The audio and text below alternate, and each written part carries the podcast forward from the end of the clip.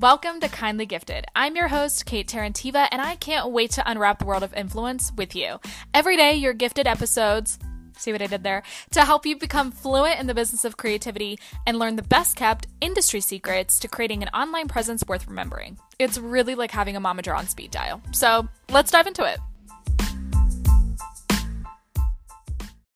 When you need mealtime inspiration, it's worth shopping Kroger, where you'll find over 30,000 mouthwatering choices that excite your inner foodie. And no matter what tasty choice you make, you'll enjoy our everyday low prices, plus extra ways to save, like digital coupons worth over $600 each week. You can also save up to $1 off per gallon at the pump with fuel points. More savings and more inspiring flavors make shopping Kroger worth it every time. Kroger, fresh for everyone. Fuel restrictions apply.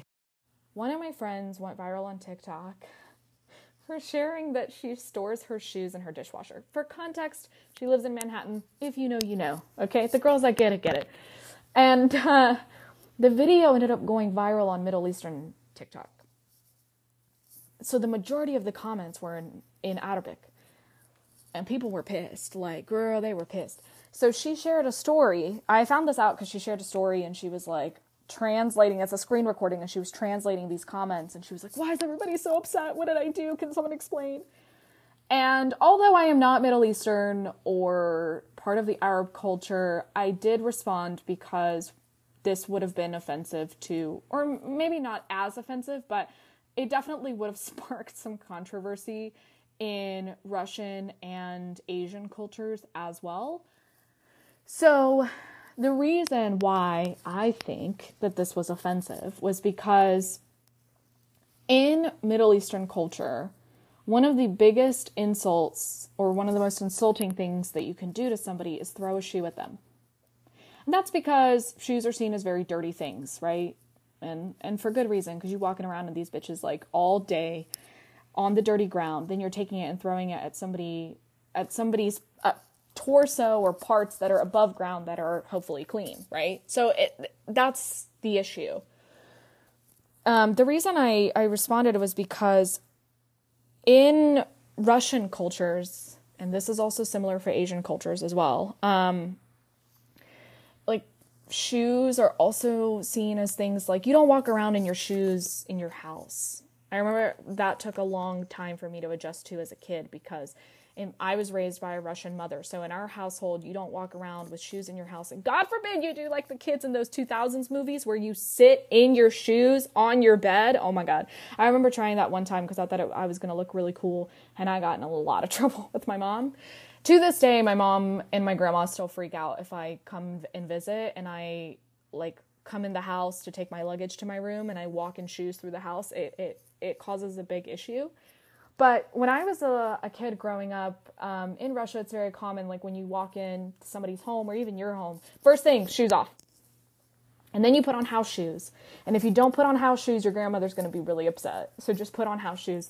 And for some reason, these households have enough house shoes for all all the guests, all possible guests. Like whether it's 3 people that came to visit or 15. For some reason everybody has enough house shoes for all the people in the land. And um, yeah, it, it was a difficult thing to adjust to because in the US, there's not really that same perception of like, yeah, you can totally walk around in shoes in your house, or you come over to somebody else's house and you don't have to take off your shoes. Um, yeah, it's, it's a very, it was a very interesting thing to get used to. But this entire incident, I guess, that happened to my friend and I feel really bad for her because I can only imagine how confusing that must have been. Sparked a conversation that I wanted to have here about no, understanding cultures and cultural sensitivity when it comes to marketing specifically. So, this is a little bit of a parallel conversation. It's not directly related to what happened with my friend, but more so like it triggered this conversation that we're about to have. Um, I don't get political on the show, if you've noticed. I just don't do that here because we talk about marketing, but marketing in a lot of ways is political. People do use politics to market stuff. And I don't know if you'd consider like cultures political. Maybe subjectively you could. So it might go there, okay, is what I'm saying. But I'm going to try to stay as neutral as possible because I want to explain the concept. I don't want you to get wrapped in to like something subjective and opinions driven, okay? That's not what this is. So, cultural sensitivity for me personally as somebody who's an impact driven marketer i don't really care just about generating sales. I care about building a community and starting a conversation because that's how i see marketing. Um, because if you effectively start a conversation with your consumer they will put money in your pocket. That's how it goes. Because 90% of our decisions i would argue 100% are driven by emotions. If we feel seen if we feel heard if we feel understood we will buy something Period. Point blank period. Okay? not a not an opinion. That one's a fact. All right? So cultural sensitivity for me personally as a marketer was very important because I don't know how many of you know this, but I'm Russian.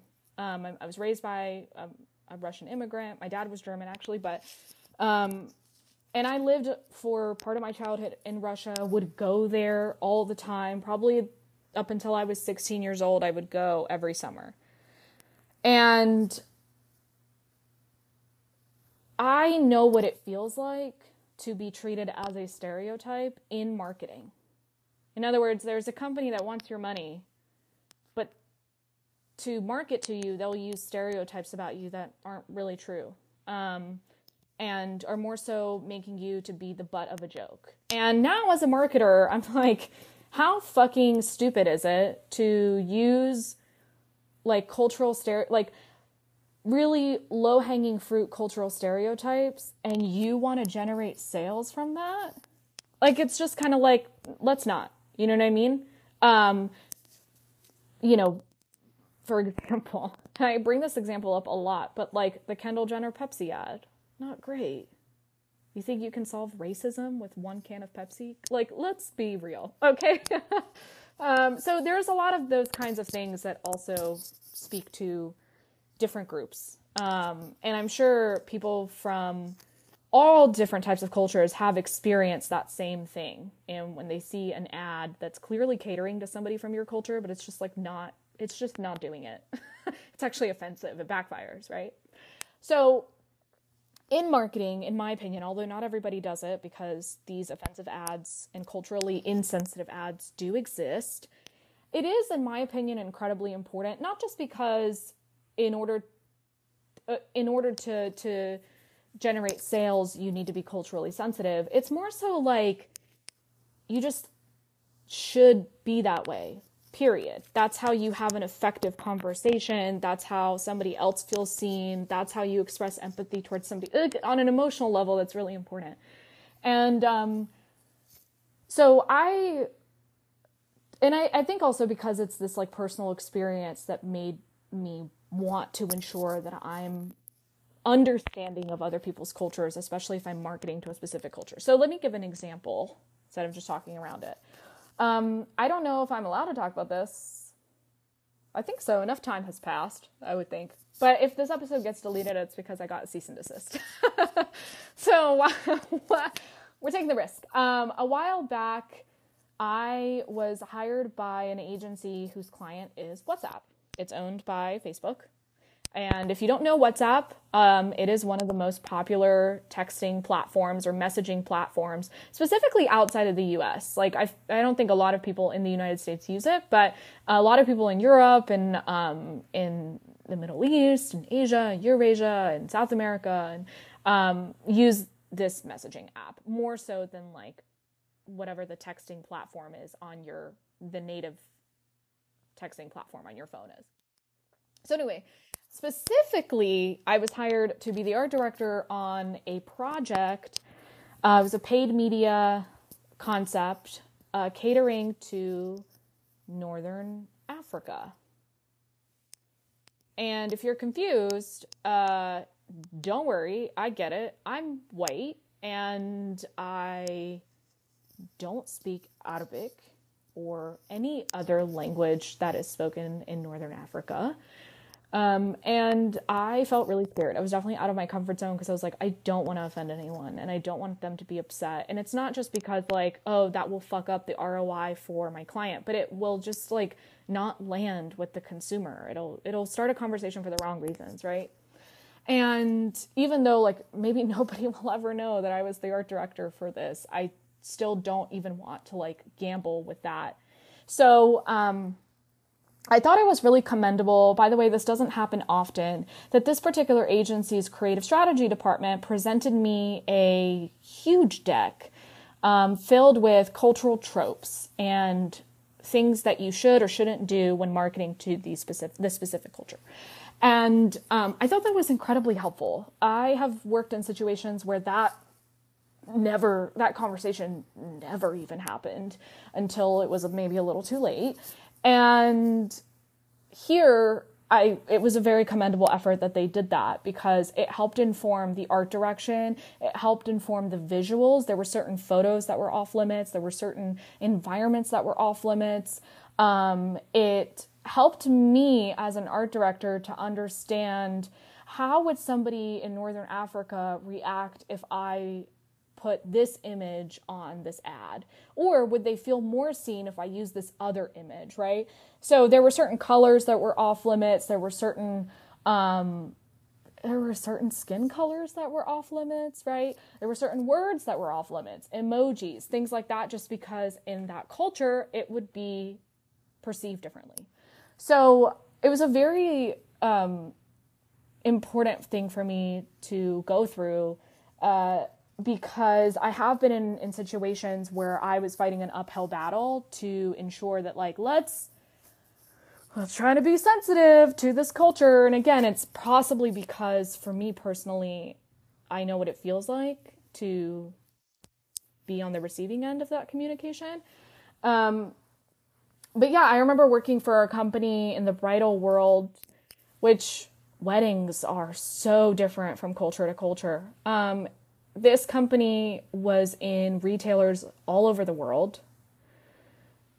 Um, and they had brides from all over the world. You had people buying this for African weddings, you had people buying this for Indian weddings, you had people buying this for Samoan weddings, and all the different groups of people that have different traditions. And that doesn't mean you have to like cater to everyone, but if there's a group of people of a specific culture that are asking you to correct something or asking to see something from you, like maybe it's a good thing to at least hear them out, right? Or have that conversation. Um, but yeah, that company wasn't as receptive to certain things like that, which was ironic because most of the the office were people from different countries and cultures and customs. Um, so yeah, it, it's important to understand other people's cultures. And as marketers, it's funny because um, you kind of are required to be like an armchair expert on things. And so when I see people creating ads or companies creating ads that are culturally insensitive, it's like, did did we forget what this industry does? Like, for example, I'm going to bring up an example of by somebody I know personally. I went to ad school with them. This ad I still remember because of how truly offensive it was to me. It was a niche offense. Um, but I think any other person that is from a Russian speaking culture would also be quite offended. So I remember seeing this on this person's portfolio. It was for a large uh, either storage or moving company based in New York. And the ad, here's the worst part, is that the ad was a headline ad. There were no visuals attached, it was just words. And the ad was like playing on stereotypes of Russian culture. I don't remember the exact wording because I've tried very hard to forget it. So I think we're getting there. I think we're healing. But it just was like funny to me because I looked at it and I was like, so you're expecting for somebody to see that and then go and like either again, either it's a storage or moving company, but either way, buy from you after seeing that ad what are you? What is the R? Give me the data behind the ROI here, because I'm I don't know if it really stuck the landing. The crazy part too is that this person must have not done their research at all. There is a huge Russian speaking population in New York. Massive. I mean, you have a community like Brighton Beach, Sheepshead Bay, that's all dominated by Russian speaking cultures and Eastern European cultures that would 100% find that ad offensive. Um, in Manhattan, you have a variety of different Russian speaking cultures from Ukrainians to Russian Ukrainians to Orth- Russian Orthodox Russians, Jewish Russians, people scattered all over the world, you know, who identify with that culture would see this ad and be like, of course, of course, we're nothing but a stereotype to you. And you want our money? Um, so I sent this ad around. I screenshot it, sent it to a few friends who also found it offensive. I didn't even instigate anything. I was just like, what do you think of this? And they were like, the fuck? Is this real? And I was like, yeah. Um, but I don't think people really realize sometimes you might have a good idea or something might be funny, but I think it's important to understand the responsibility that you have as a marketer that when you put out this communication and not only are you reflecting brand values but if you specifically worked on it you're reflecting your own values. And it doesn't matter if nobody knew that you were the one who worked on that. But i wouldn't be able to personally sleep at night knowing that i did something that yes would get attention but it was completely and utterly culturally insensitive to a specific group of people and i knew that going into it. So i don't want to say that this person knew or didn't know. I'm just going to assume that maybe they knew because again we went to school together and you at least know one russian right? Um so yeah i mean again very niche and like totally subjective but uh that is enough for somebody to be like, I don't want to associate myself with this company. That's how advertising works. It's a conversation. It's a reflection of your morals as a company or as a brand to your target consumer. And if your target consumer gets repulsed and instead of putting money in your pocket, they go to somebody else because of your advertising, not even the quality of your product, that should be a sign of how much of a responsibility advertisers and marketers have for communication. But again, this is not the first offensive ad, right? We've had the Pepsi Kendall Jenner ad. We've had a ton of companies that don't really give a fuck about body positivity and they claim to. We've had companies that, yeah, I've been in a meeting like this before where uh, a brand owner did not want to hire black models because he personally did not find them attractive. Like, those types of things that's a reflection of of of your company's morals as a as a marketer working there it's like fuck maybe i need to leave now because now if i stay I kind of align with these values as well, uh, you know, as a consumer, as an employee, as whatever. So it's this basically conversation I just wanted to have because I don't think people really realize how much of a responsibility you have, even as somebody who's working behind the scenes of a brand. It's even a greater responsibility if you're the brand founder and you're a marketer. So, um, but yeah, it's just an important conversation to have. And yeah, if you uh, go viral on on a TikTok, which is the other thing actually, last tangent before I end this episode is I actually found myself uh, landing on like Ukrainian and Russian TikTok, and I don't know how that happened because I don't get served their videos very often unless they're in English. But if it's not in English, I don't see their videos which is kind of sad because I, I speak the language, so um, I kind of want, kind of want to. But my videos land on their for you pages, um, and so that's the only way that I really find other people from from my country or my culture is if they happen to engage with my video. But kind of curious if anybody else has that same thing that's happening to them um, and how that even works on the back end. But anyway, tangent. Hopefully, otherwise, this conversation was helpful and if you do work in the industry or you want to work in the industry, uh, just know that this being culturally knowledgeable, not even sensitive, but knowledgeable is incredibly important because it, it, informs how you communicate to different people. And it also informs the ROI, which, you know, d- does oftentimes get blamed on creatives. Um, so keep that in mind.